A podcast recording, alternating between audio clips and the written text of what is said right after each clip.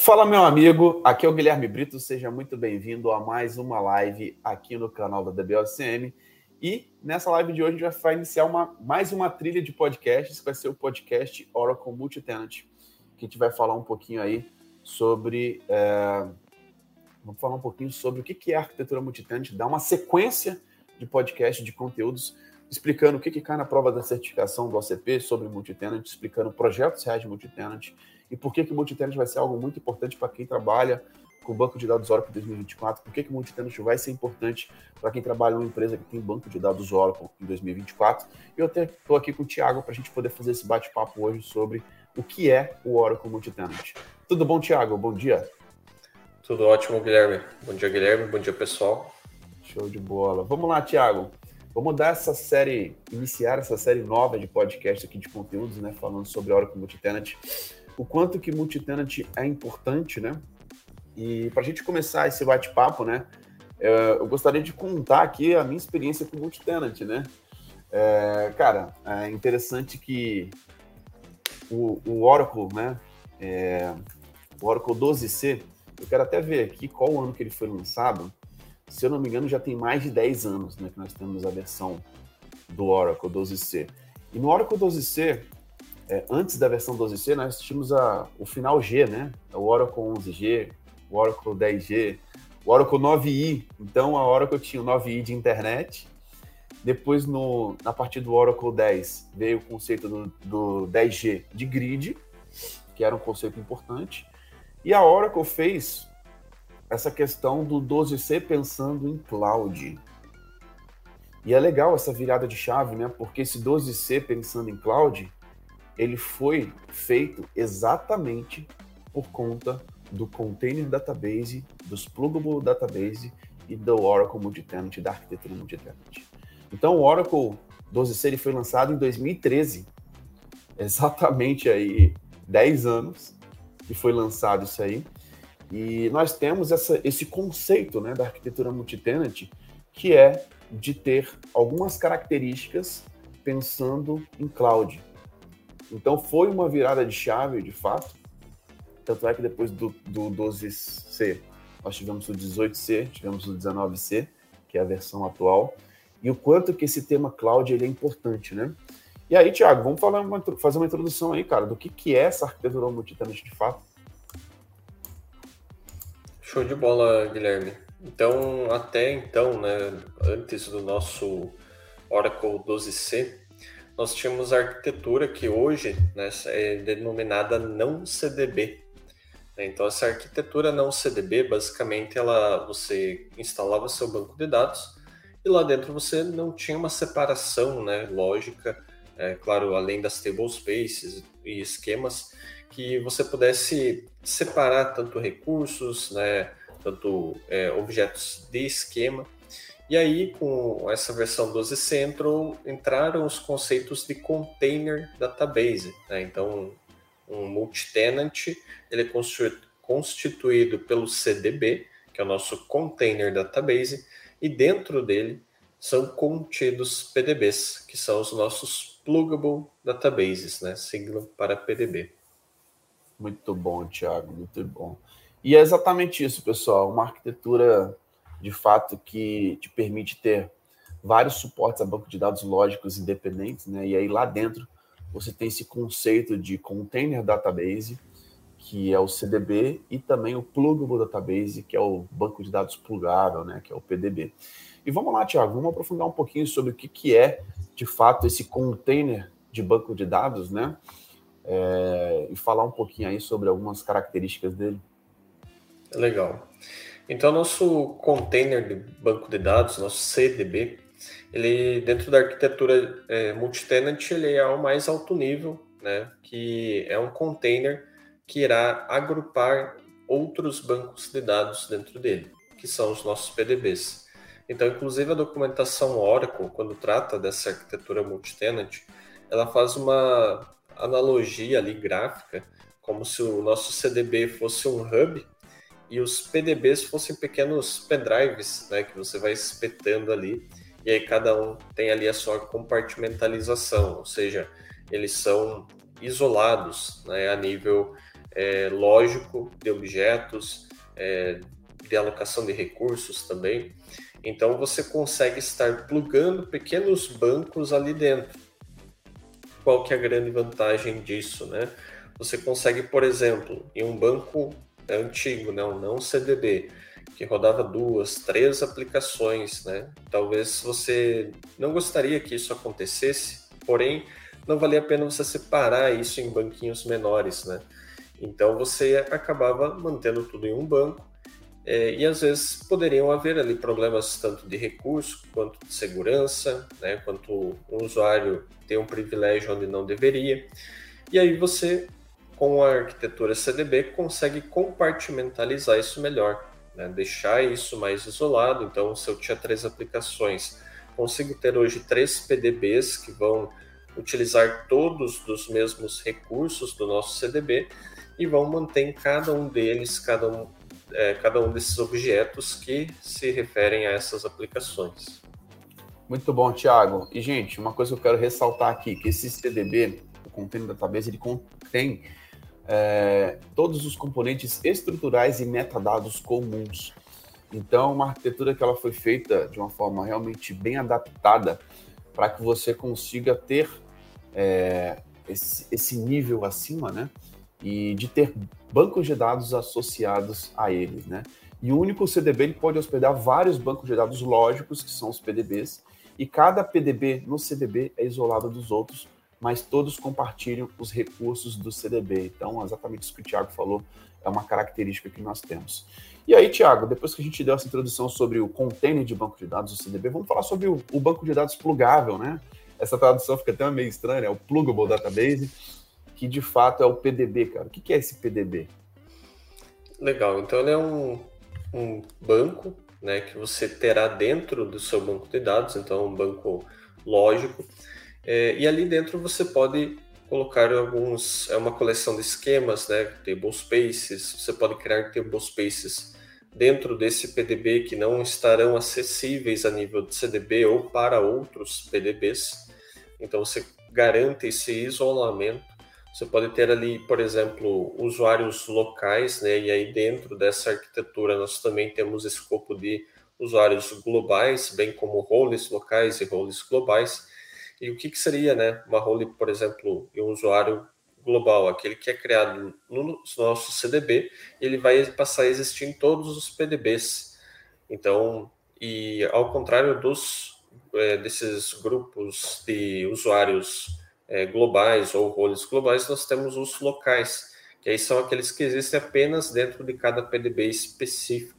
Ele não existe em vários ao mesmo tempo, né? Então ele só tem privilégio sobre esse PDB. Então você acaba criando ali um ambiente, né, digamos, local de é, tabelas, né, de é, usuários, de roles e aí você realmente faz essa compartimentalização, né? essa containerização.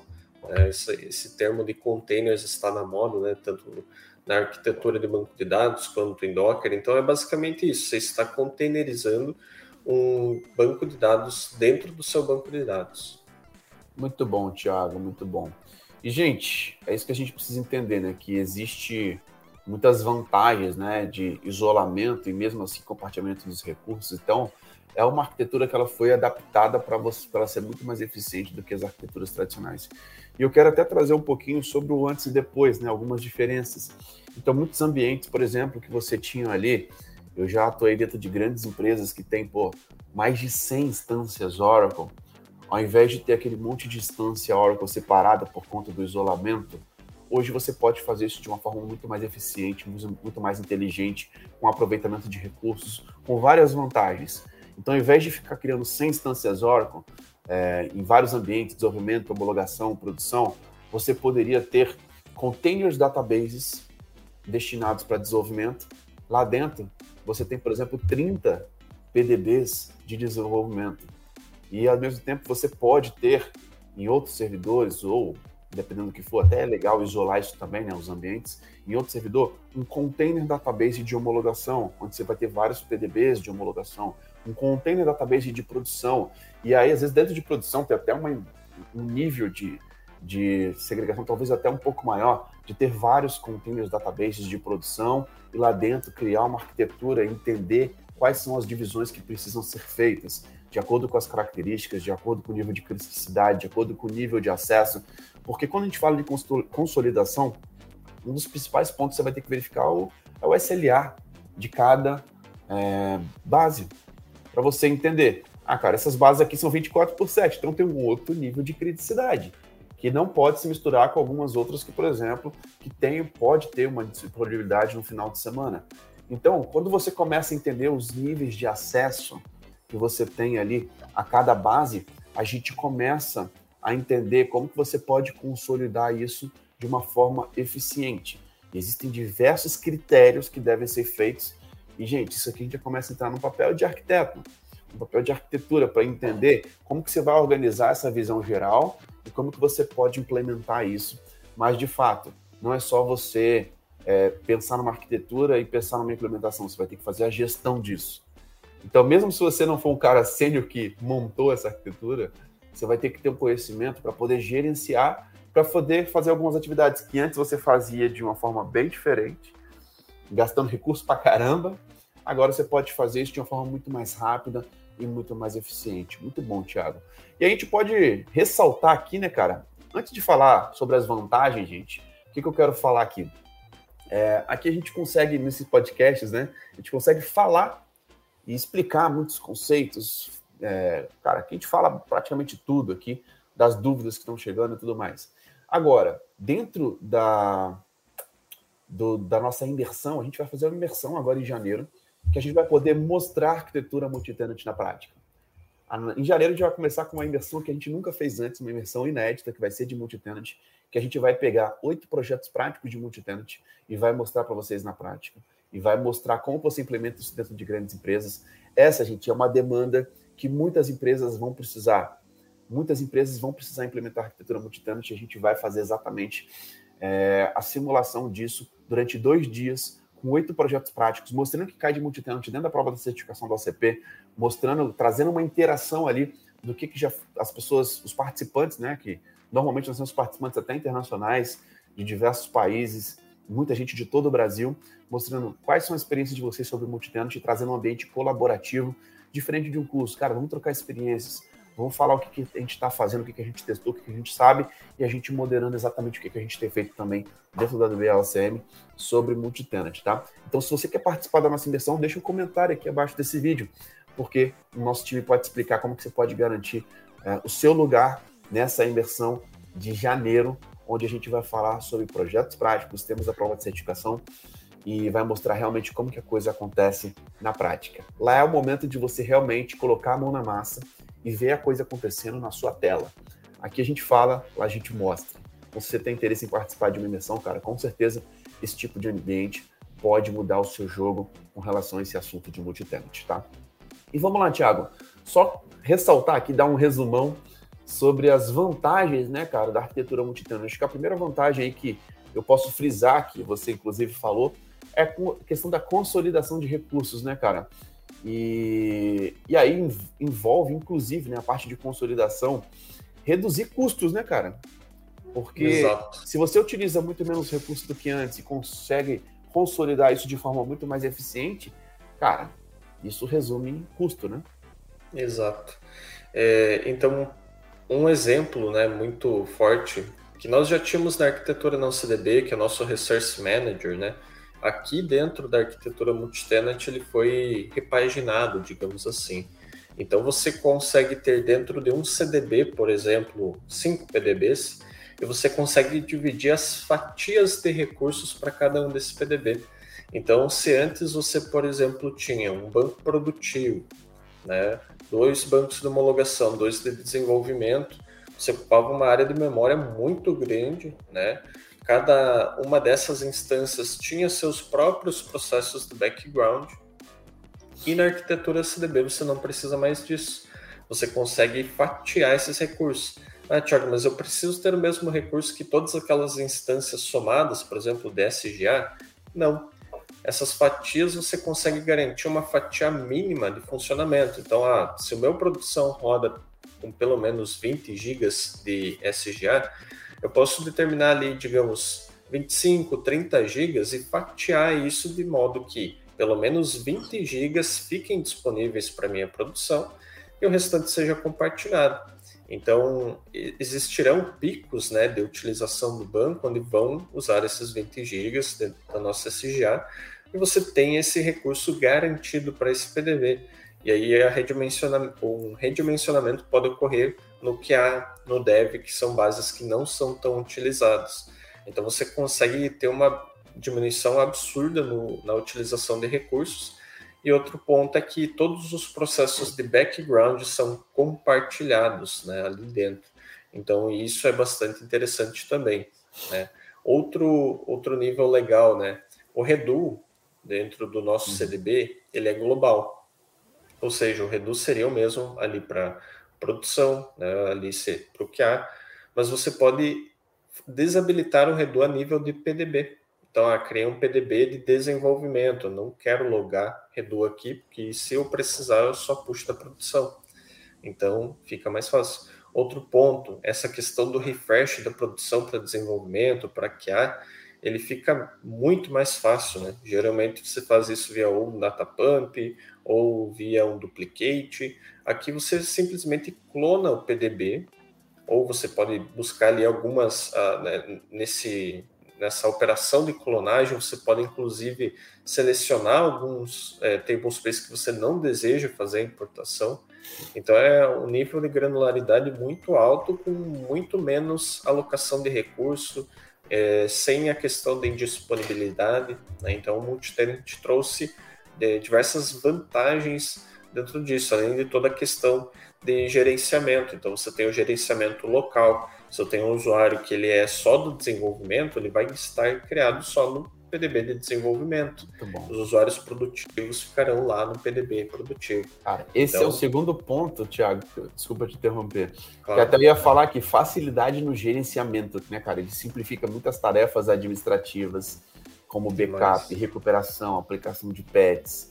Então, assim, cara, a, a vantagens principais da arquitetura multidância, consolidação que o Thiago falou. Segundo, eficiência de recursos, né? Então, muitas vezes ele vai pegar aquele recurso ali que não está sendo utilizado, porque se você distribuir isso em 100 instâncias, com certeza tem vários servidores ali que estão estão com recursos que não estão sendo utilizados 100%. E ele consegue entender o que, que não está sendo utilizado e utilizar isso de uma forma dentro de container database. Facilidade no gerenciamento, simplifica as tarefas administrativas.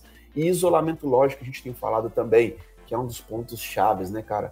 Você ter um, um isolamento, você ter essa parte de segurança, cara, arquitetura multitenant te fornece todos esses quatro elementos: consolidação de recursos, eficiência de recursos, facilidade de gerenciamento isolamento lógico, né, Tiago?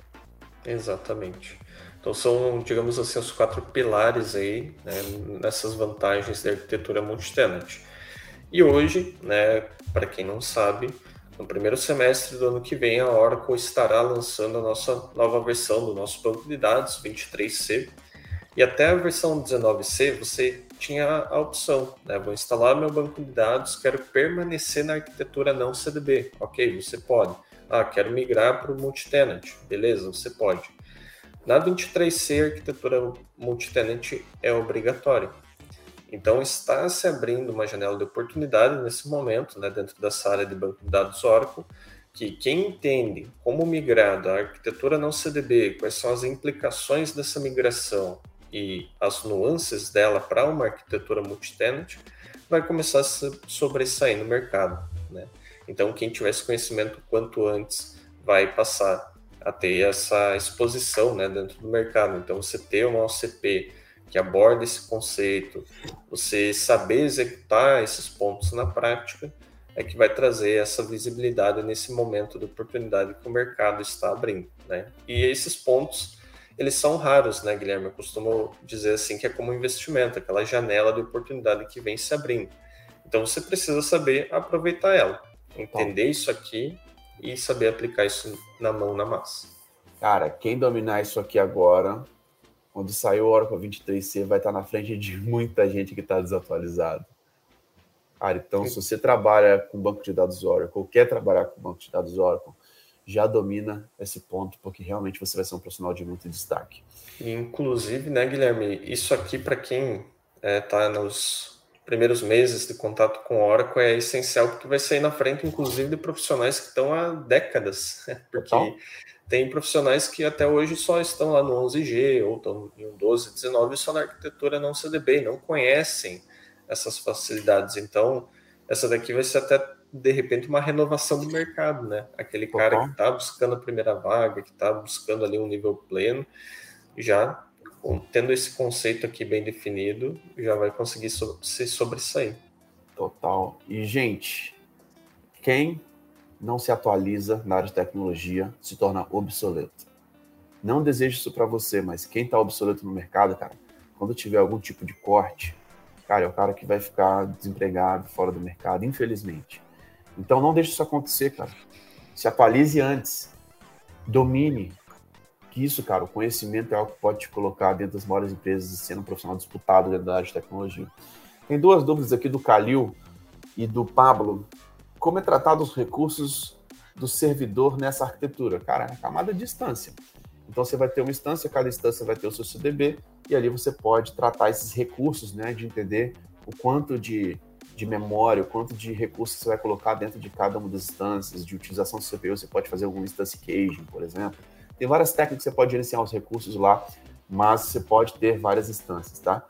Pode ter sentido mais de um CDB por instância? Não, cara. Cada instância obrigatoriamente vai ter um CDB, tá? Então, cada instância, é, ela foi criada no modo container database e ela representa um CDB, tá? Se você quer criar um outro CDB, você vai ter que levantar uma outra instância.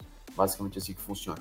Os recursos de cada CDB é compartilhado para todos os PDBs? Sim, exatamente como a gente falou, existe compartilhamento de recursos. O Pablo Leonardo, Tiago, então você tem a instância dentro da dentro da tem a instância e dentro da instância você pode ter um ou mais CDBs com um ou mais PDBs. Não, como eu falei, cada instância ela vai ser criada em container database e vai ter um CDB, basicamente isso.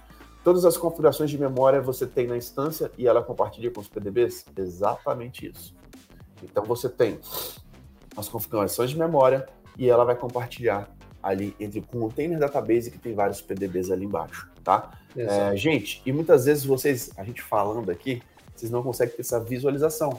E é por isso, Calil e Pablo, vocês precisam estar dentro da nossa versão de multi-tenant em janeiro. Vocês vão ver os slides mostrando os conceitos vocês vão ver isso aqui na prática. Vocês vão ver a gente aplicando e executando. E aonde que vem a maior fixação desse conhecimento aqui, desses conceitos? Quando você executar, colocar a mão na massa no seu laboratório, criar um PDB a mais, criar uma instância, criar um container database, gerenciar isso, simular, migrar. Lá vão ser oito projetos práticos para você realmente sair de lá destravado. Tiago, alguma consideração aí, cara, sobre as dúvidas? Não, Guilherme, acredito que a gente conseguiu deixar aqui uma introdução bem bacana para o pessoal, né? E aí muita coisa que a gente fala aqui é só aplicando realmente na prática para que você consiga entender na totalidade, né? né? Exatamente. Então acredito Muito que bom. a gente conseguiu introduzir bem essa questão. Pessoal, estamos no lote 1 da nossa imersão de multitenant. Não espere subir para o lote 2 para você pagar mais caro. Essa imersão nós temos uma condição muito especial.